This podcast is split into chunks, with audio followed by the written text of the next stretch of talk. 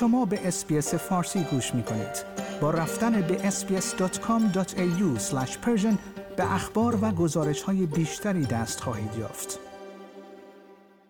مراسم خاکسپاری پیکر آرمیتا گراوند روز گذشته یک شنبه 29 اکتبر برابر با هفتم آبان با حضور اعضای خانواده و جمعیتی بزرگ در بهشت زهرای تهران برگزار شد.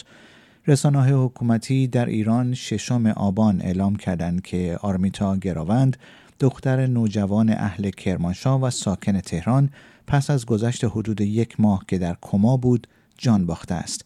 این دانش آموز 16 ساله نهم مهر ماه در مترو شهدای تهران پس از ورود به واگن بیهوش شد و بعدتر اعلام شد که به کما رفته است.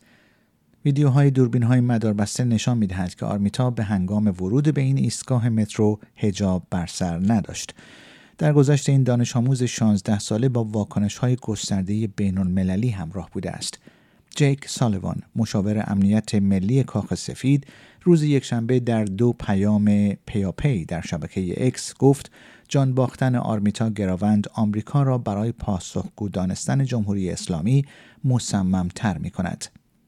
در همین حال آبرام پیلی معاون فرستادی ویژه آمریکا در امور ایران نیز صبح روز شنبه با انتشار پستی در رسانه اجتماعی اکس اعلام کرد در سوگ از دست دادن آرمیتا دختر جوانی است که به دلیل نپوشیدن هجاب در مترو تهران در اوایل ماه جاری مورد حمله قرار گرفت و اکنون بر اثر گزارش ها جان باخته است. در همین حال آنالنا بربوک وزیر امور خارجه آلمان نیز در رسانه اجتماعی ایکس نوشت آرمیتا گراوند فقط 16 سال داشت. یک کودک یک دانش آموز کل زندگیش هنوز پیش رویش بود. وحشیگری رژیم آینده او را ربود. در همین حال نسرین ستوده وکیل دادگستری و فعال حقوق بشر نیز در پیامی در صفحه فیسبوک خود نوشت باز هم قتل حکومتی دیگر این بار آرمیتا گراوند قتلی که هر ایرانی کنار گوش خود آن را احساس می کند.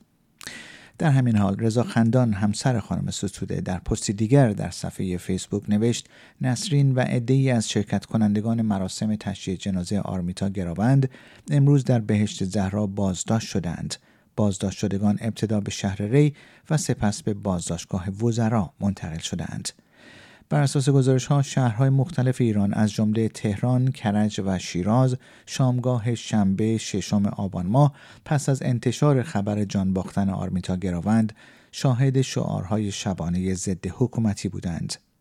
این در حالی است که عفو بین الملل پیشتر اعلام کرده بود که به استناد گزارش های منتشر شده و با اشاره به شواهد متعدد درباره مخفی کاری مقام های جمهوری اسلامی در این باره آرمیتا گراوند پس از حمله یک مأمور اعمال حجاب اجباری به کما فرو رفته است. آیا می خواهید به مطالب بیشتری مانند این گزارش گوش کنید؟ به ما از طریق Apple Podcast، Google Podcast، Spotify یا هر جای دیگری که پادکست های خود را از آن می گیرید گوش کنید.